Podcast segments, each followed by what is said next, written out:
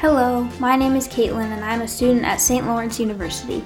Welcome to NetConnect, a show where I interview St. Lawrence alumni and give students the opportunity to learn more about networking and hear from alumni across multiple fields while giving alumni a platform to share their stories and advice. St. Lawrence has the number 4 ranked alumni network in America, so join me as I tap into this amazing family.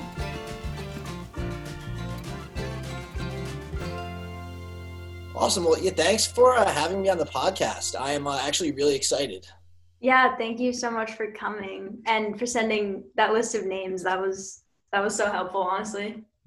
Oh yeah, of course. I think it's like a great idea. Like without getting too much into like what we're going to be discussing in the podcast, I think that like people that like are self-starters and like motivate and like do things that they don't have to, especially in college, is like a very good like indicator of who's going to be successful like throughout their life. And I think that like this is a great idea because like not only does this give you like expanding your network and like giving you an awesome talking point in interviews, it's also giving like current and like former students good advice. And I think that like me and my peers who have been there and done it to some degree can probably give more advice than the guy who graduated in 1980 and, you know, yeah. Whatever. No, I'm glad you think it's a good idea because that's definitely what I'm going for. And I definitely want to help students. So I'm glad that you're doing this. Yeah, no, thank you. It's great. I'm sure that when you've graduated, hopefully you keep it going and somebody else can pick up the mantle and keep it going. Because I think it's a great way to connect, you know, current students with alum. Yeah, for sure. So maybe I can just start off with the little bio you wrote up. So the listeners can know more about you. And then we can start the questions. Yep. All right. So Dan Abrams graduated SLU in 2019 with a major in economics and a minor in statistics. Throughout his time at SLU, he was a sector head and treasurer in the investment club, an economics tutor, and studied abroad in London. He currently lives and works in Tarrytown, New York at RT Specialty as a broker's assistant while studying for his property and casualty license. He enjoys spending time outdoors, collecting watches, hanging out with his cat, and nights out on the Lower East Side. Hi, Caitlin. That's Dan. Yeah. There's a little more, but that kind of hit all the high level stuff. Yeah. So I'm going to try something new for this episode and start off with like a fun question, just kind of get the ball rolling. So if you could have any celebrity be your best friend, which celebrity would it be and why? This is a really tough question. You know, there are a lot of great celebrities. I think personally, I would probably have to say Jonah Hill. Okay. I mean, he's been so many iconic characters. He's a fantastic actor and director. I really like his style. He's very into fashion. He's very, very stylish. And he also seems like a very down-to-earth person that, like, you could actually get to know, and it wouldn't be, like, quite superficial, like I'm sure a lot of other celebrities are. Yeah, that's good reasoning. I like that. I thought that one through. Yeah, I know. Out of all the questions, I was like, I feel like this might be the one to think about the most. It is the hardest. So my first kind of, like, serious question. I've been asking all my interviewees this, but just kind of about their career path and what it looked like after SLU and how that led them to their current role. So I'd love to hear the same from you. And also, has the SLU alumni network helped you in any way along the way? Yeah. So to start off, I guess I'll start with like probably senior year. So senior year, I graduated and I did not have a full-time job offer. So I went back to my summer job, which I think a lot of people do, which is a very good option. Mm-hmm. So that was working as a teacher's assistant and like kind of an admin secretary at an occupational therapy company. So like I was working mainly in classrooms, with like pre-K classrooms with developmentally delayed children. Doing all sorts of stuff there. So that was kind of my fallback where I was able to go and work while networking and applying for other jobs. So I think, I mean, that's kind of the beginning of the start. And I know that a lot of, some kids have jobs obviously coming out of senior year, but I think the vast majority don't. And it can be kind of reassuring to hear that your life doesn't end there. Like, you can find something and there's always going to be more time. Yeah. So when I was doing that work and applying for other jobs, I was just interviewing places and all kinds of things, mainly in the New York City area. Then I got my first offer from Hamlin Williams, which is a recruiting company down in New York City. And I was interviewing a few other places at the time, but that was the only offer I had, and the others were all very preliminary. So I just decided to take a leap of faith and take it, because I figured, who knows when the next one's going to come? At least it gives you a starting base. Now, I think this experience, we can probably get into a little later in the interview, because there's a lot to unpack there. Mm-hmm. But I think, long story short, recruiting wasn't for me personally, but it definitely gave me a good background and a good skill set and the ability to springboard into my current job. So some things happened, which we can discuss later. And then I found myself looking for a new role. And I kind of fell into this job at RT Specialty, where I am now, through a connection. I had heard that they were hiring for an assistant, and they were really just looking to bring somebody on. They didn't care if they didn't have any insurance background, because I didn't, but mainly somebody that would just come in, learn, work hard, and that they could kind of build up. So I found myself in that position. I had a couple other opportunities on the table. I could have gone to another recruitment company. I had an offer to go to UBS Wealth Management, but I ultimately decided on RT Specialty.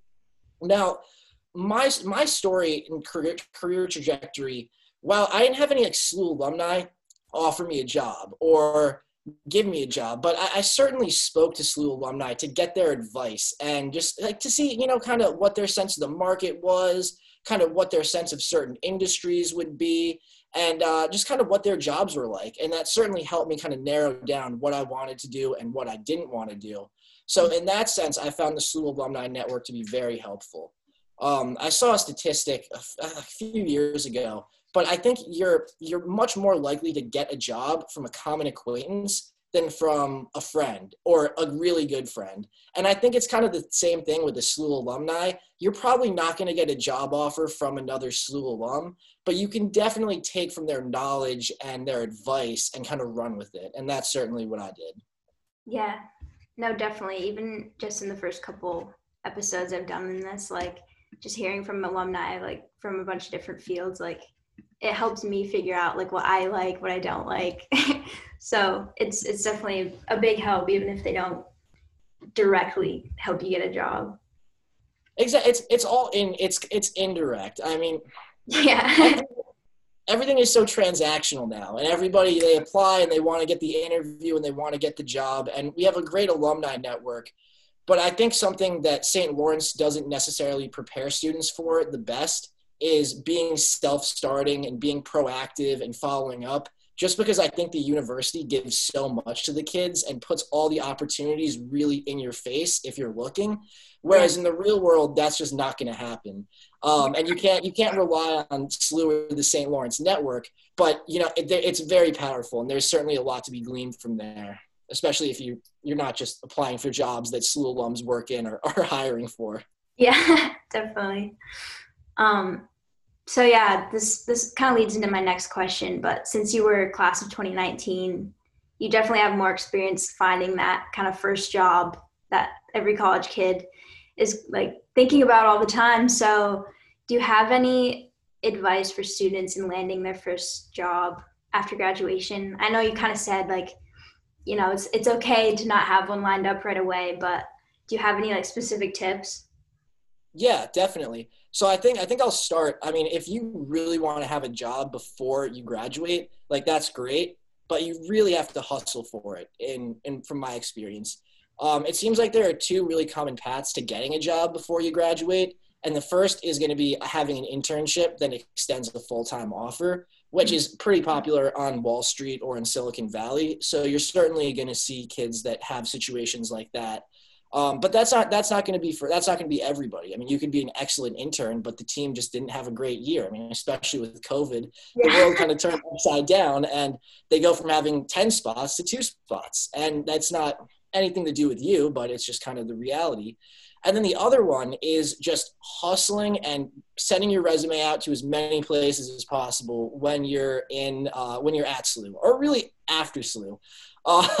That's kind of the base level of advice. I know that sometimes it feels like you're just chucking your resume into the void when you're applying for these jobs and internships, but at some point you just have to do it, and you kind of have to play the numbers game. At some point, somebody's going to see your resume and see that you're a competent person, and then hopefully get you on the phone and hear you speak and say, oh, okay, well, they seem like a good person and they know what's going on. Yeah. So I would say being proactive. Something that I've seen successful people do are check the same job boards every day, because there's only so many changes, especially if you know like what you want to do, like the industry or the area, because that way you're seeing the fresh job postings. And I can tell you that as a former recruiter, the first 10 applicants are probably all going to get seen by the hiring manager or the recruiter. Whereas if you're the 100th profile in, they've probably already found like 15 good people, and they're just not even going to take the time to read your resume, even if you have a better background than all of them. So, I mean, timing is definitely an element. I'm happy to get into like actual, like specific, like interview advice as well. But I think before we get into that, I would also say having a very clear and concise resume, I think, is very important. You want people to just be able to look down and get a very high level overview of you and your background in less than a minute. That would be my goal for any resume, is every bullet point, every job or experience have about 3 bullet points that are about 2 lines each that just kind of cut right to the heart of what you did and show like actionable stuff. Like, for example, you're doing this podcast. Something would, like, you could say when you're on your resume, I had interviewed like 20, like 30 alumni. Like, you quantified what you've done and you've shown that you acted on it. Like, I followed up with people. Like, I created interview plans, like all that kind of stuff. And that's kind of also a little room where you can not lie, but somewhat embellish your experience and make it sound better than it is. Because I think also partially, like, people tend to look down on their own experiences when there usually is a lot of great stuff there. But I mean, like, humans were pretty self-deprecating in nature. So unless you're like very confident and have a huge ego, you're probably going to think that what you did in the past wasn't that significant when it really is. So I think that can also be a good time to help you kind of like sit back and understand that you have done good things in the past, just because it's not like an internship at Morgan Stanley or what, like the most prestigious thing that you can find, doesn't mean that there's not value in that. And same thing I would say with the cover letter, which I know is big too. You just kind of want a cohesive story. You know, career services is great. This is something that they're great at, I think, is giving advice on cover letters and reading over resumes. I think they're quite good. They have very good templates, really just getting eyes and feedback from them. And then I think just while you're at SLU, maximize career services, because they work for you. And I know so many people that never set foot in career services and probably couldn't tell me any names. I know off the top of my head, Sarah Coburn and Beth Larrabee are both amazing. I can't think of the others off the top of my head, but those two specifically I found to be very helpful throughout my years. And that, like, they really want you to succeed, and they will put opportunities in front of you. You just have to have your eyes open to see them and then act on them. So I think that's really kind of the gets to the heart of it. But I'll let you comment, because I'm sure you have some thoughts. Yeah, no, I'm so glad you mentioned that, like, taking advantage of career services, because they are so helpful. I've already had a couple like resume appointments with them, because coming out of high school, like, my resume was way too long and just had all these like meaningless things on there, and they really helped me like kind of cut it down and market myself, like kind of like you were talking about. And also the fact that you said like quantify kind of your accomplishments is so smart, because I'm actually in a marketing internship right now, and they always talk about how much like people are drawn to numbers, and that just like makes it stand out way more. it's a data-driven world, and it's kind of crazy because the world is changing so much right now, and I think that we're kind of really on the cusp right now. I mean, let alone the work from home and everything that that's going to bring. But I think it's safe to say that you're a sophomore, right? Mm-hmm.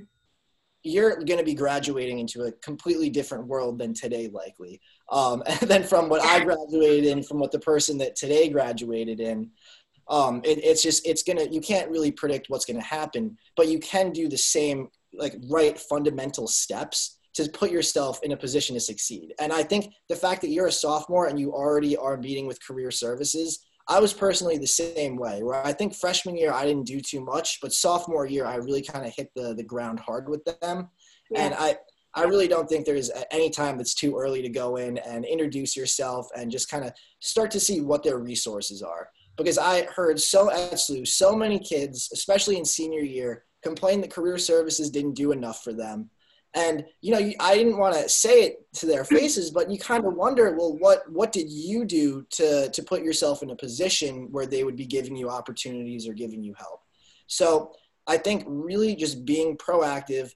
And then I think the hardest part too is you can do all these things. Like you can be proactive. You can work on your resume. You can network with people. You can apply to the jobs. And you're still going to get nothing, or you're going to get rejected, and you're going to get rejected 100 times. And it's so demoralizing because you know that you're putting in the right steps, but you don't see the fruits of your labor. And I think a lot of people get really discouraged by that. Whereas it's kind of the reality, like I said, to some degree, it's a numbers game. Like how many places can you get your resume out to? How many alumni can you speak to? Just like to some degree, it's not easy, and you just kind of have to be really resilient and keep pounding the ground when it comes to that. And I would recommend that. Just don't give up. Like you're going to take some knocks. Like I had interviews that I was in the interview and I was like, I just bombed this interview. Didn't get the offer. It's like, I gave a terrible answer to a question. Like I could see the interviewers kind of looking at each other. Like why are we even interviewing this guy? It happens.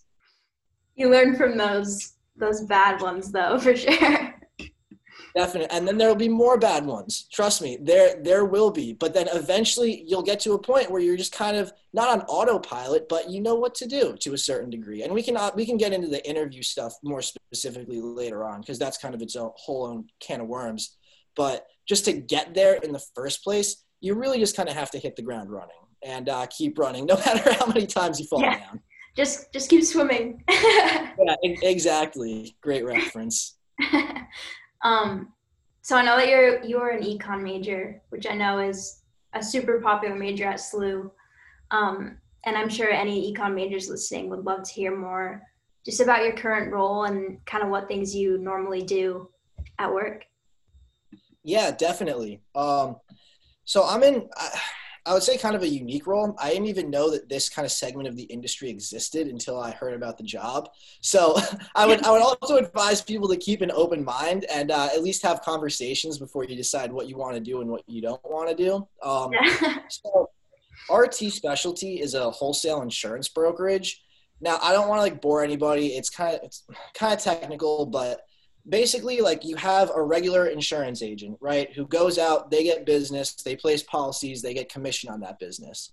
Now, that regular agent, they might have somebody come to them with a risk that they just don't have the expertise or the markets. They don't have contracts with insurance companies to place that business. They're just unable to do it, and they'll lose out on that business to a competitor. So instead, they contract with us, a wholesale brokerage, and they'll send the submission to us. So we don't work with the insured. We work directly with retail agents. So they'll send us the submission, and then we have to review it, kind of see what's going on, which markets are going to consider it, what's going to be a fit, what the current pricing is, all these factors. And then we go out to the market, to our insurance companies that we're contracted with, and we market it around to them. And it's negotiating with the retail agents. It's negotiating with the underwriters. And then at the end of the day, you get a competitive quote that hopefully the insured binds, and us and the retail agent split the commission from the agency or from the insurance company. I hope that all makes sense. I know there's kind of a lot going on. So in my day-to-day, I kind of function as an account executive, I think would probably be the closest term. So, I mean, everything I just said, like retail agents will send me submissions. I'll review them with my boss. We'll kind of discuss where it's going to go. Then we send it off to the insurance companies. They have always a bunch of questions. Normally we have questions too that like we have to kind of get through. And then that process happens. Eventually they'll quote and then they'll bind the quote. So we get paid, which is great. But then we have to go in and we have to review the policy to make sure everything's correct. If they request endorsements, we have to do the endorsements. Sometimes it could be adding buildings and like there's a lot that goes into it. Answering policy questions. Mm-hmm. Here, actually, I think I wrote notes of like everything I had to do on one day. So it's following up with people to see if we were binding accounts, following up for endorsements, checking quotes, releasing endorsements, releasing quotes, reviewing renewal apps for renewal accounts, speaking with underwriters. We've been having some accounting issues recently on several accounts, which have not been too fun. We are not accountants yet. Sometimes that falls on us. Putting together loss analyses. So sometimes like so our office specifically works on like habitational and commercial real estate. So like huge apartment buildings in New York City to like schedules of like condominiums in like Chicago. So the other day we got a schedule that was, it's like 4 or 5 different condominiums and each condo has like 30 buildings. So there's like 120 buildings that all have like their own individual like values and stuff. And then they were all on separate policies. So there are a million different loss runs that we have to get together and then send to the carrier and then like go in and analyze what the losses are, how it's been trending, what the premium's been. So, I mean, a lot of it is just kind of digging in and doing some administrative work that is not the most fun, to be perfectly honest, but it's quite, I find it to be quite interesting, especially when you're working on some of these like large buildings in Manhattan. To my favorite part, which is kind of doing business development and just talking to people, like picking up the phone, speaking to underwriters, getting their sense of an account, and then going back to picking up the phone and calling the retail agent. And we're kind of, we walk the tightrope that's in the middle of these two parties. So there are conflicts, there's kicking and screaming. You have to be able to take a few punches.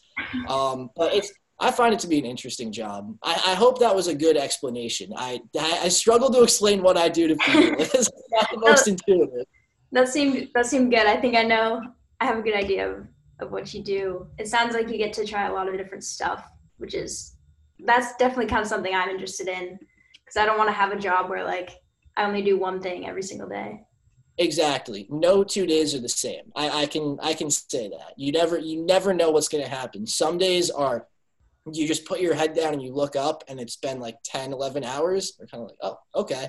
Whereas other days are a little more relaxed, which I can say, but you're always doing different things and there are always going to be different issues coming up and different questions coming up.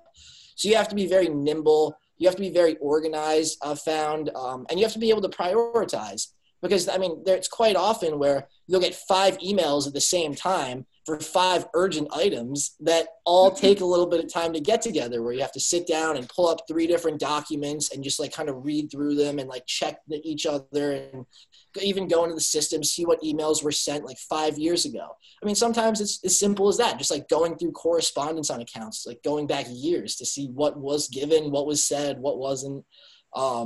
So it does, I know that I'm probably not selling it too well. It doesn't sound like it's that fun, but I find it quite interesting. That's good though. That's all that matters. If you love it, then. So you said you were in investment club, right? Yep. So are you like into the stock market? Yeah. Yeah, obviously it's been a volatile period. I definitely used to be more involved, especially with like cryptocurrencies. Now, I think unless you're working in capital markets and then they regulate like how frequently you can trade. I don't have those restrictions because I work in insurance, not finance, but it's not worth the time I found at this point. It's partially the time because anybody can check this, like the stocks on your app, but it's also partially the stress. Like there's enough going on at work that like I don't need to be personally involved in like the GameStop saga. Yeah, no, I wanted to hear your opinion on that because like a lot of people have been saying that like the Reddit forums and everything and just social media in general kind of makes it like it gives investors too much power to kind of control the market, and everybody's talking about cryptocurrency now and NFTs. So do you think that's kind of where like the market's going? Oh gosh. All right. Well, I'm going to start with the GameStop and then cryptos and NFTs like in their own like world. So I think on the stock market side, it's funny. I've actually been aware of Wall Street Bets for a few years now, and I've been kind of casually browsing that subreddit just for fun. And you know, I think it certainly raises some questions. I think the biggest issue is that I think it gives some people some kind of unrealistic expectations of what investing is actually like. Mm-hmm. And it's quite easy to see these guys post that they just made like $300K off of a $1,000 investment. But then you see the guy who's down like $6 million who put all his money on like soybean futures. So it's a double-edged sword, and the community kind of props both of it up by like reveling in the gains and the losses. It's interesting. I don't think they have too much power. I mean, when you look at like the environment that the markets existed in with particularly the hedge funds and their market manipulating ability, I think it's kind of a double standard to turn around and say that the retail traders have too much power. I mean, there's a video of Jim Cramer in like 2008, 2009, explaining how his hedge fund was illegally manipulating the stock market. And I think he's been trying to scrub that from the internet, but I've seen it come up a few times. I think it's 8 or 9 minutes. I would highly recommend that people that listening to this, listen to it. It was kind of quite insightful, but I mean, you look, Personally, I think that these institutional investors have an insane amount of power, and they always have. And now their power is being challenged by some weird got people that are just sitting on Reddit all day. So by living in their parents' basements. So I mean, power to them, but I was not involved in that raid personally. Yeah. I feel like everybody is just like, after COVID happened, everyone was just buying in. And even if they like really don't know what they're doing. Yeah, no, especially, I mean, there's also a large chunk of people that are probably younger in college or are living with their parents that got stimulus checks. And that was like $1,400 initially, or I think, it was $1,200 was the first one, where they could just instantly put that into the stock market. They didn't really have to invest their own money. I mean, it was their money, but like they just, you get it, you put it in. So, I think good for them. We're going to see the world evolve, I think, pretty rapidly on that front over the next decade. I have no idea what it's going to look like. Yeah. Under the cryptocurrencies and NFTs, I guess I'll start with the NFTs. Like, they are so crazy. I'm still kind of trying to understand what they are. Like, yeah, I understand it's you own the original file of something that's, like, obviously disseminated and copied. I think it's a really cool idea. I've seen, especially in the pandemic, all these niche hobbies have really picked up. But I think like card collecting is a really good example, because I've seen people that I follow start investing in Pokemon cards and like baseball cards, and their portfolios have gone up significantly. Like there is a value in the original copies of things, but those are physical assets. I'm not sure I'm sold on the NFTs yet. Yeah. No, I was watching, what are your thoughts on them? I was watching a YouTube video about it, and they gave an example of like, an NFT is like, like a bunch of people go to see the Mona Lisa in person, and they take a photo of it on their phone, and like the photo of it on their phone is the Mona Lisa, but they don't own the actual Mona Lisa that's sitting right there. But I agree. Like, I feel like people can just like screenshot something, and then it's like, oh, here it is.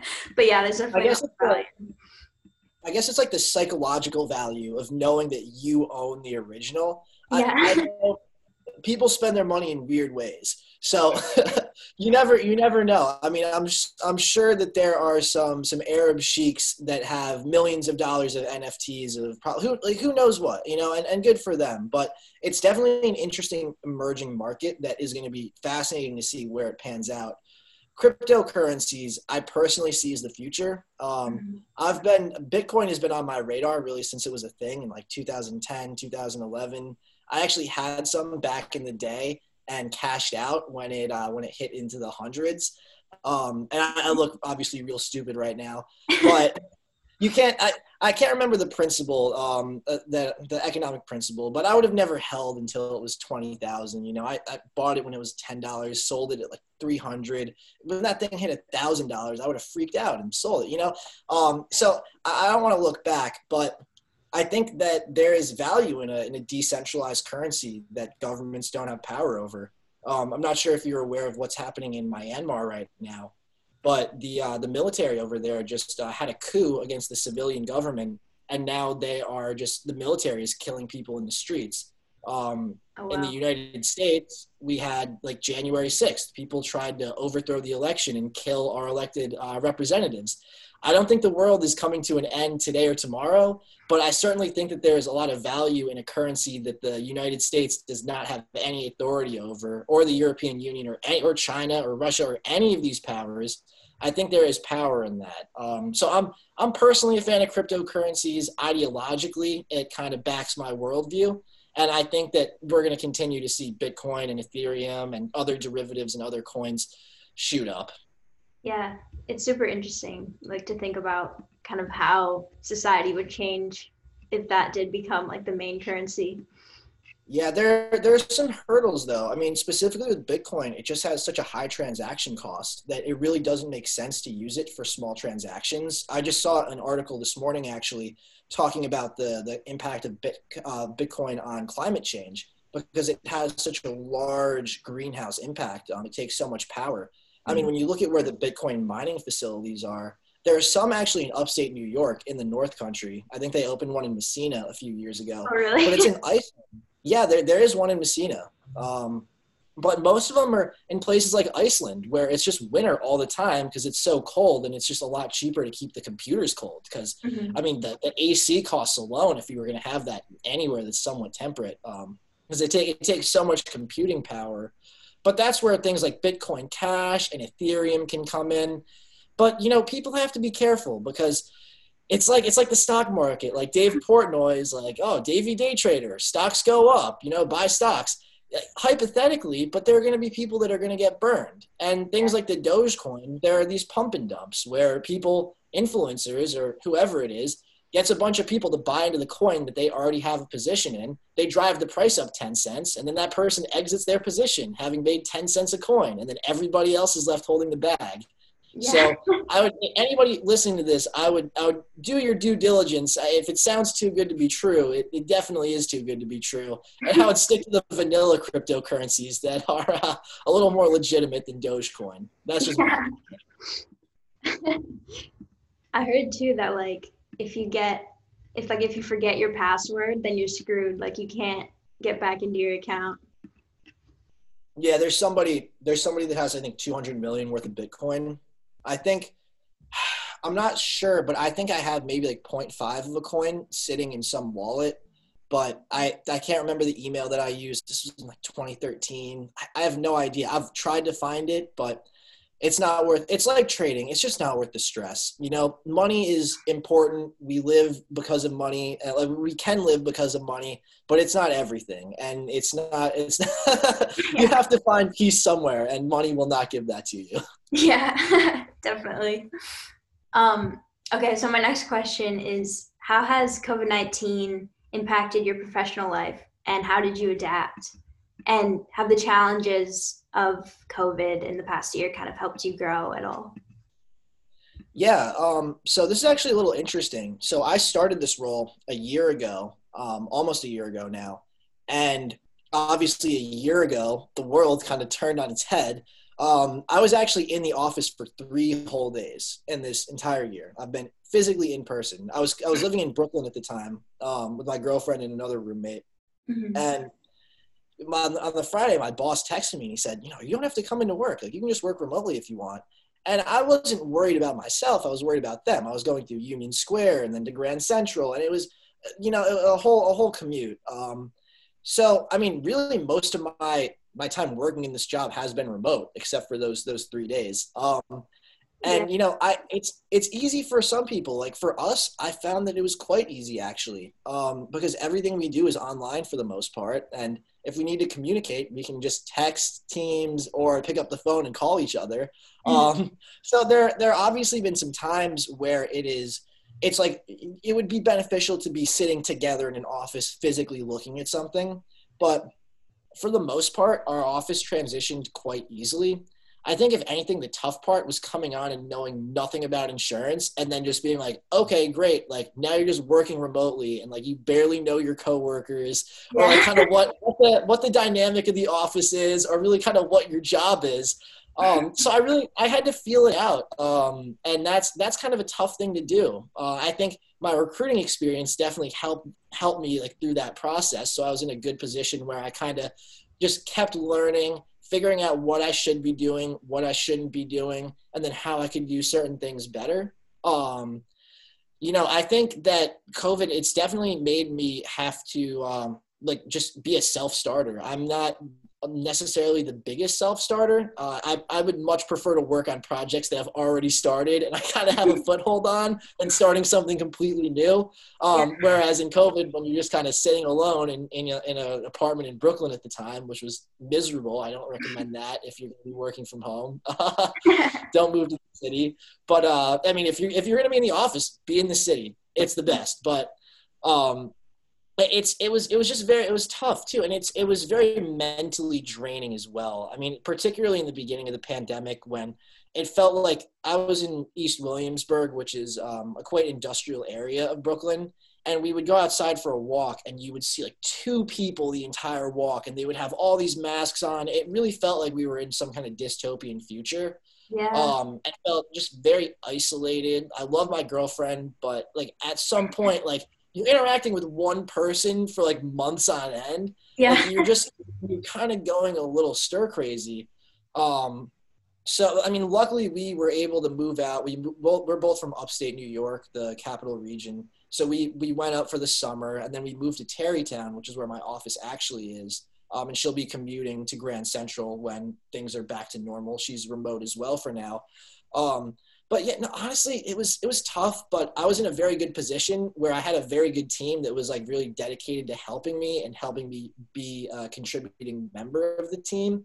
Yeah. Where COVID, I mean, really, there are people that had it a lot worse. I can say that in other industries where it was nowhere near as easy. So I've definitely been quite privileged that COVID actually has not been that bad for me professionally. And actually, in terms of like the market has been, I hesitate to say good for us, but it's been absolutely crazy because all the insurance premiums are skyrocketing. And when the premiums are higher, the commission is higher, you know, 10, the 7.5, whatever the percentage is, you know, the percentages don't change, but the figures do. Yeah. So I can say we weren't hit too hard by COVID, thankfully, but it's challenging and it's going to be even more challenging for the kids that are going to be working for people that work remotely or are going to have to be interviewing like this over Zoom because it's not the same. It's just not the same. Yeah, no, my internship is for this spring semester because I'm home because of COVID. And the whole interview process and everything was all over video chat and it was so just like interesting. I don't know. I feel like almost I was less nervous because it's just like I'm kind of on my computer, not like going into this office and like sitting down in a room and stuff. But it's definitely been interesting. And I think like the technology has helped so much to kind of the transition. Like I can't imagine if this happened like before we had all this technology, things would have been so much worse. Even a decade ago, I mean, I work off of a virtual laptop, Citrix. You might have heard of the company. And like the other day, my specific server wasn't working and everything was lagging and I couldn't do anything all morning. And I was going nuts. I'm like working off my cell phone. I can only get into email. It was not too fun, but yeah, I can't imagine. And I think the hard part about, especially interviewing virtually, is you have to work that much harder to get your personality across because whereas when you're in person, it's it's so much easier to pick up on like facial cues and tone. Whereas when you're doing it virtually, you kind of have to work overdrive to make yourself come off as like a human being and not a robot. But yeah, no, kudos to you. I mean, look, it is tough. It's tough to get an internship, especially in this environment. And I mean, if you found a place, that's great, you know, but it's a lot of kids are going to definitely be struggling with that. I think over the next couple of years, I would be guessing, especially as firms. I mean, you have to remember too, is that it takes a lot of resources for a firm to have an intern or to bring on a new employee, because they have to dedicate time to training you or bringing you on and making sure that you're doing tasks that are appropriate for you. And that's taking away from the people that are really kind of doing the not the hard work, but like the main people, you know? So it's, it'll be an interesting environment. Yeah, for sure. This wasn't my next question, but it kind of fits here better. Do you want to kind of get into the interview stuff a little bit more? Yeah, definitely. So I guess the first thing would be, which is like not interview advice at all, but if you're going to be interviewing virtually, I would recommend making sure if possible that the camera is like above you. So you're not on like an even level with it, or you're not like looking down on it. Because I've found, I didn't do a great job, but I stacked some books on my desk to make it kind of seem a little better, because it's just like, if I duck down, like it just, you kind of get more of a sense of a person and you don't feel like you have to look directly at the camera, and it's not like that your face is the entire screen. You kind of have a backdrop behind you, or ideally a white wall. Mm-hmm. So that would be like plant. I like the plant in your background. That's nice. Yeah. This is like my my working remote plant. I like bump my head into it all the time. Gotta love it. So I think in terms of like actually interviewing though, like regardless of whether it's in person or virtually, I think one of the most important things is tone matching. Like you're depending on the company, the person interviewing you, everybody's different and everybody wants to work with a human. That would be like one of my biggest pieces. People don't want to work with robots. Like I'm sure there's always going to be somebody who can do something better than you, but if they can't communicate as well or be as personable as you, then there's a good chance that you'll get the job and they won't, just because the people would rather work with you. You know, they want to work with nice people. So, and I think a big part of that is tone matching. You obviously want to be you want to be formal and you want to be composed and professional. But, you know, if somebody like if they make a joke, like you can laugh and you can follow up on it and like make a comment on it or make a joke, or later on, if it's not appropriate, make a joke then, you know.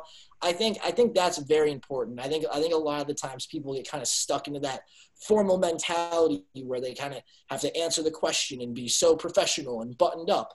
I think especially now, things are just becoming a little less formal, obviously varying on the industry to industry. But overall, I think tone matching is very big. And obviously, you don't want to be too casual. Even if the interviewer comes in and is very casual, I would still recommend being composed and professional. But, you know, just kind of like letting yourself smile and laugh and just kind of banter a little bit. I think that's really important. Yeah. I would also recommend, I think another big thing is knowing your interviewer's background, if possible. I know sometimes you don't know who's going to interview you, but most of the time you do. You have an idea, or they'll give you a name, and you can just look them up on LinkedIn, and you can see where they went to school, what stuff. Sometimes, I mean, it's just as basic as that. They went to this school. And it just kind of gives you an idea of who you're going to be talking to. And you're not necessarily going to work it into the conversation, but if you have a shared experience, you certainly should. I mean, I studied abroad in London, and there were times where I interviewed with a recruiting agency that like a lot of the people were British. And I was like, oh, well, I actually studied abroad in London. And then we kind of like talked about like the UK for 10 minutes and not even about the interview, which helps. And then I guess kind of off of that too, is if you can find commonalities between you and your interviewer, I would definitely mention it. When I was interviewing for this job, my boss's office, I saw that he had a poster of a skier. I was like, you like skiing? Like, I like to ski too. And then, you know, it doesn't have to be anything big, but it's just kind of those like little footholds that make them remember you a little more and just kind of help you come off as more of a person. I think another big thing is situational questions. Like, and I think they're the hardest. They're going to ask, tell me about a time that you failed. Like, tell me about his story. You know, those I think are really hard questions, because it forces you to kind of look back and introspectively kind of analyze what you've done right and what you've done wrong, and being prepared for those and being prepared for a wide range of those. This is an area where I think that you can certainly do a little bit of embellishment, where if you want to, you know, make something seem a little more grandiose or make something kind of fit into their question a little better, you should totally do it. But you need to be prepared for the wide range of questions. And I'm sure that there are templates for that online, because I think other types of questions where like, oh, well, like how do you work in a team? You know, like you can answer that kind of off the cuff, say, okay, yeah, well, like I'm very collaborative and I like to work independently, but I like to go back and have a team that I'm like reviewing stuff. You know, like that, like you can answer that off the cuff. But if they say, okay, so tell me about a time you were in a group and something didn't go right and you had to fix it. And, like, and you're sitting in the interview and like the interviewer can see the gears turning in your head, and that's not where you want to be. Yeah, and you know that they can see the gears turning, which just makes it even worse. Exactly. You know exactly that the gears are going to be turned. They can see it. Yeah. And then another huge thing is asking good questions of the interviewers. I think so often I ran into that pitfall where I had it was like a 2-hour interview, and it was 3 different people. It was like junior people in the business, the managers, and then HR. And I forgot that HR was going to be involved. So I had questions for the first 2 people, and then the HR people came in and they kind of give me their spiel, ask a couple questions, whatever. They say, oh, do you have any questions for us? And I kind of sat there and my jaw hit the floor, and I was like, in the moment, because that's another thing. In the moment when you're stressed and your endorphins are going and like you're in fight or flight mode and fight mode interviewing, that's not the best time for you to go back and start thinking about things and about how you're going to sound. Yeah. So having good questions prepared is going to be big. So I like what are the short-term and long-term plans for this team? That's a good one, because it talks about the team. What are your expectations for the person in this role? What are traits that somebody that would be successful in this role would have? What was the last person in this role? What are they doing now? What did they do well? What did they not do well? I think especially with HR or the hiring manager, asking what the next steps are, I think is a good question to kind of end things off. And then another good question is like, why do you work there? I mean, or why do you like working there? And I think that some of these questions, like, you have to have the mentality too that while they're interviewing you, you're also interviewing them. Like, do you want to work there? And these are like all good questions. I know that I've spoken to people that they asked the person why they like working there, and the person was like, oh, like the product we work on is so cool. And they just kept talking about the product they'd been talking about the entire interview. And the person was kind of like, okay, well, they like the technology, which is great, but they didn't say anything about the work environment. Like what? So what does that, you know, like it's kind of those things that you can pick up on. I think really kind of having that mentality that the interview is going both ways, and that even if you bomb it, it's not the end of the world and there's going to be more interviews, is kind of the right mentality to go. And, you know, just being prepared. And that's like I've said at the beginning, you're going to do the right things and you're still not going to get the job. You're not going to go to the next round, but you're going to learn every interview. So, and I would take every interview. Even if you get an interview from a spot you know you would never work there, you don't want to work there, take the interview, because A, you might change your mind when you actually speak to the people, or B, it's just good experience and it's good practice for when you are going into the interview for the job you want. You say, okay, well, I've answered these hard questions. I've been through the 3-hour interview before. You know, like at some point you run the gauntlet so many times that you're just going to be intrinsically prepared for it. That was really good advice. I love that you gave specific examples of like questions to ask too. I feel like that would be so helpful for anyone listening. Yeah, I know career services is pretty good about that too. I think one more piece of advice is like, don't do it by yourself. Like, especially when you're at SLU, like you have career services, you have friends, you have your parents, like you have whoever it is that can look over your resume or look over your cover letter, or they can be like, okay, like ask me a few questions or pretend you're an interviewer, you know, like it takes a little effort on your part to go out and seek it. But I think that's kind of the theme of what I'm saying, is that if you really want to be successful, you're going to have to put in effort and you're going to have to fail and just learn from it. And that's just kind of life. And just know that you're not doing it alone, that you do need help at some level. Yeah, definitely. So I just have a couple questions left that are more kind of about SLU specifically. So do you have any favorite classes or professors from St. Lawrence that you recommend? Yeah, definitely. So I have to start. My favorite professor is Tom Green. He no longer, he might teach in the fall now. He's semi-retired, and I think if COVID permitting, he's going to teach the London Abroad program in 2022. Okay. That's where I had him. He was the director of the London program when I was there. Him and his wife, Mila, she taught the most students in SLU professor history. She was a psych teacher, and she's now retired. They are the most wonderful people that give so much into their class, and especially, I mean, being in London is one thing, but just genuinely great people that are very, very passionate about what they do and what they teach. And I love Tom Green and Mila. Like, they are the best. Obviously studying abroad is not something simple. Like, it is very costly. There is certainly I'm not assuming that everybody can do it, because not everybody can. But if you have the opportunity, I highly recommend trying to study abroad with Tom Green, if you can. And it was one of the most foundational periods of my life, I can say. Now, I would say, actually, in the government department, Dr. Grace Wong, I think, is also fantastic.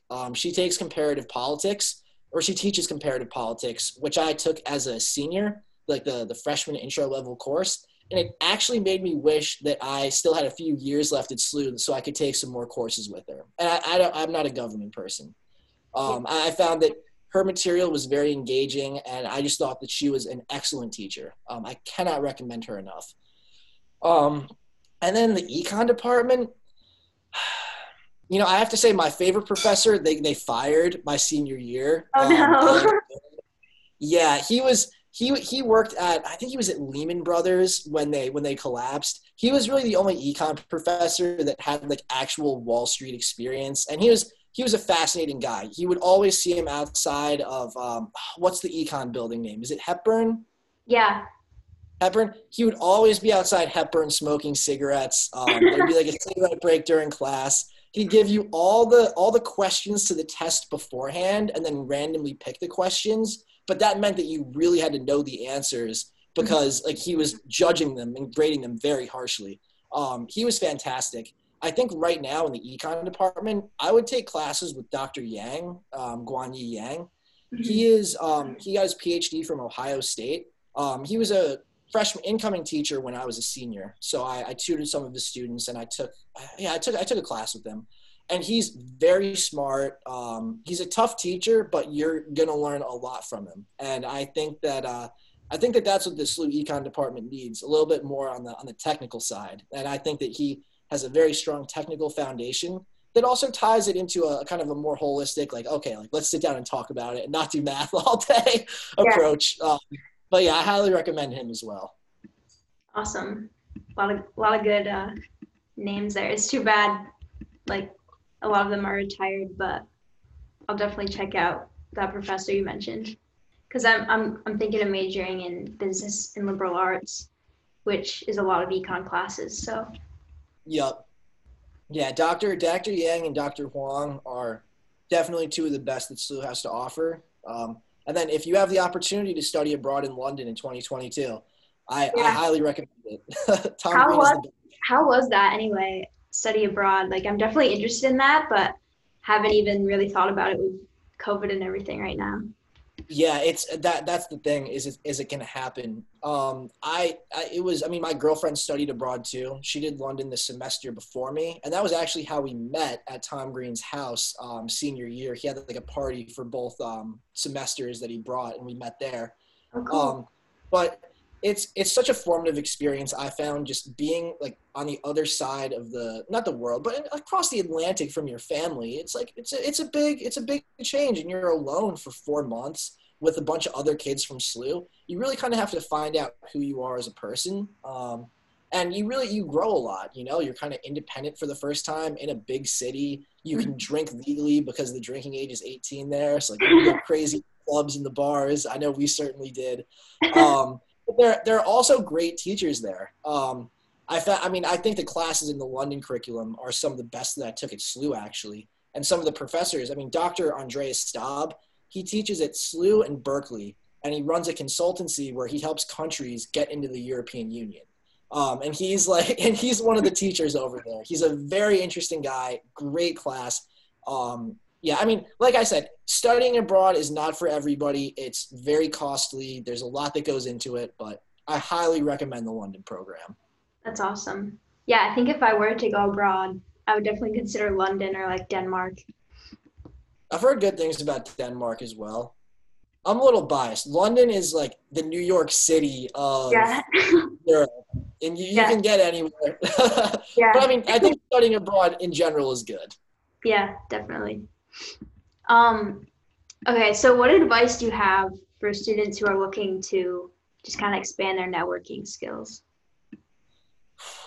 I think the first thing I would say is be on top of career services, because career services, I know, organizes all kinds of networking events that you just kind of have to see the email and register for. Which, I mean, how easier could it get? You just put your name in a document. So I would recommend looking at that first. Then, I mean, it depends on what you're looking for. If you just want to like talk to like random people just to see like what they do and like you have no idea what you want to do, I think that's probably going to be the best method. And then once you start talking to people, like SLU alums, like we talk, you know, like we're still friends. So like we'll give you referrals to other alums. So for the more enterprising people that are like really trying to be proactive, I would reach out to people directly on LinkedIn. On LinkedIn, you can search by like company and like by area. So say like, for example, I know some kid, like they want to go to work at Morgan Stanley, you know, I would go and I would just like ping all the people at Morgan Stanley at SLU, and probably only like one or two of them will get back to you because they're really busy. But you know, that one or two people, like they could give you some really good advice. I'm trying to think. I know that the one woman, Jackie Sylvie, she's like a year or two older than me. She's an associate at Morgan Stanley. And I know she was in the investment club, and she had it where she was driving to New York City from SLU every Thursday night for coffee with people on Friday, and then driving back Saturday morning every weekend. And she did that for like maybe longer than a semester, which is, I mean, A, ridiculous, like an insane amount of travel. B, not a lot of people have access to that kind of travel. I mean, you have to have a car, and it's pretty expensive to drive up and down from SLU. I mean, gas alone. I mean, you should see what the tolls are like driving in New York City. It's like every time I cross the JFK Bridge, it's like $20. But it's tough. And she wasn't just meeting with SLU alums. She was meeting with anybody that would get her coffee. And I don't think it was a SLU alum that ended up getting her the foot in the door there. It was somebody random that she met. So I think first thing I would say is start with your SLU network, but then branch out, because, you know, the world is a lot bigger than St. Lawrence, particularly like in the alumni world. Like, I mean, people go off to grad school, or, you know, people do all kinds of things, and you're not going to be just working with SLU alums. Like, you're going to be working with a diverse group of people, most likely. So I think just getting used to reaching out to people on LinkedIn and like being super proactive about following up. I think following up is the biggest thing. Like, you speak to somebody, and I wish I had done this. I do it now in my business development for work. I have an Excel sheet of like people that I've reached out to and like what the last point of contact was. Like, I left them a voicemail, like did X, did Y, you know, and like even maybe like made notes, like they have a kid named so-and-so. And then it's like, okay, this is the last time I talked to them. I'm going to send them another email like 2 months from now just to check in and be like, hi, how is everything going? Because I mean, look, at the end of the day, if you're a sophomore and you're making connections with alumni then, and you're following up, checking in to see how they're doing, that person's going to remember you. Whereas if you speak to somebody once and then like senior year rolls around, you're like, oh, well, they work at a company that I'm like applied for a job at, or like I want their advice or something, you know, and like you hit them up, like, oh yeah, like I kind of remember you. Like, we're just not going to be as willing to help you. And that's just kind of the reality of it. And you got to understand the game too, because like everybody knows, like if you're calling us, you know, like you ideally want a job, right? Not, I mean, not you, but I mean, just in general, when grads are talking to students, like they know what the student's game is. And I think being a little more subtle about it and kind of getting to know the people first is something that's quite important. And you know, everybody likes to hear themselves talk for the most part. So like just ask them tons of questions about what they're doing, be a personable person. And I don't think networking is going to be too hard. Yeah. That was really good advice. My last question is, where can students reach out and connect with you? Yeah, so people can just like reach me on LinkedIn, probably the easiest. Just I think Daniel Abrams, might be Dan Abrams. If you just search RT Specialty, Abrams, I'm going to pop up, or St. Lawrence. It's really not that hard. I think LinkedIn is a tool that people, like obviously I know Career Services is going to be pushing it. I don't think people utilize it as much as it could be utilized. Because I mean, you can really go through and you can see everybody from St. Lawrence that works at whatever company you want that's in whatever city you want to work in. So even just like reaching out, you know, most of the time you're not going to want to know, you know, you don't know what you want to do with your career, but you know, you can just attend the networking sessions. I think that's a good start. And I know like they do SLU Connect DC, like New York. I know that there are a lot of alums, like I'll be participating in the next SLU Connect New York, whenever that's a thing. And I'd we want to talk and we want to help people, but like we want to talk and help people that are like being proactive and are doing it for the right reasons. But yeah, so I mean, anybody can feel free to reach out to me. My office is actually going to be hiring somebody in my position in like a month or so. So I've actually kind of already started to put out some feelers, but if there are any like seniors listening to this who want to have a conversation and kind of learn a little bit more about what we do and just kind of get to know each other a little more, I'm happy to have a conversation with anybody. That's awesome. That's a good opportunity. Anyone listening? I hope there's somebody listening. There must be at least like a couple people that made it to the end. Yeah. No, gotta love that. I think, so the one last thing I would want to just like talk about briefly is just recruiting in general, because I know I kind of glossed that over, and there are a ton of SLU kids that go into recruiting. And I just see that from like people that I know that like are on LinkedIn now, like looking for jobs as a recruiter. Yeah. I would just advise, like, it can be a great stepping stone. Like, you really in that job have to pound the phones, and you have to be like a very good communicator and like a good reader of people. So you get a lot of good skills, but you have to be very careful about where you go, because there are a lot of startup recruitment companies that are not very functional, like the one that I worked for. And I'm like confident in saying this because I know that if they sued me for defamation, I would countersue them because I have more than enough witnesses to back me up. But where I went in Hamlin Williams, the first day they were just like, here, get on the phone. And to preface this, it wasn't recruiting where they have jobs and like, they're like, okay, here, go find some candidates for these jobs. It was, no, we don't have any jobs. You have to go get some jobs, and you're going to get that by calling candidates and having them give you leads to jobs, which then you're going to go out and get the jobs and then place the candidates for. And like, I have no idea what I'm doing. So they just put me on the phone, and it was great experience in the sense of like, okay, like I was calling like MD level people and cold calling them and then bullshitting them, pardon my French, to thinking that I had anything to contribute of value, which I didn't, and then meeting them in person, which is where they really realized that I probably didn't have that much to contribute in value. But I was getting the meetings, and that was something that I brought up in the interview here in my current job, where I was saying like I'm able to do this, and you know I am.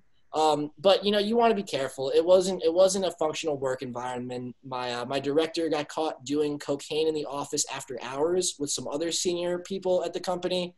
And that was kind of when my wake up call to get out. But you just gotta remember that it's the real world. Like, we're all adults. Everybody has their own issues going on underlying the scenes. Like, a lot of people, they love to present like they're doing great and everything's great at work.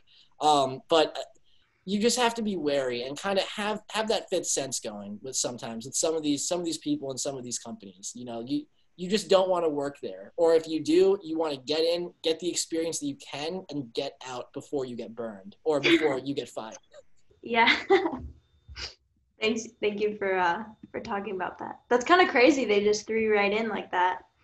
Yeah, it was it was, I mean, I was very lucky that I had a colleague that actually like really helped me out and was like kind of took it upon himself to be my manager. And like, I wouldn't have survived without him. It was quite a dysfunctional business, but that's why you leave. And I think if I had to leave people with like one last thing, it's like, especially if you have multiple offers, don't go for the place that's like necessarily going to offer you the most money, unless that's like the biggest thing you're looking for.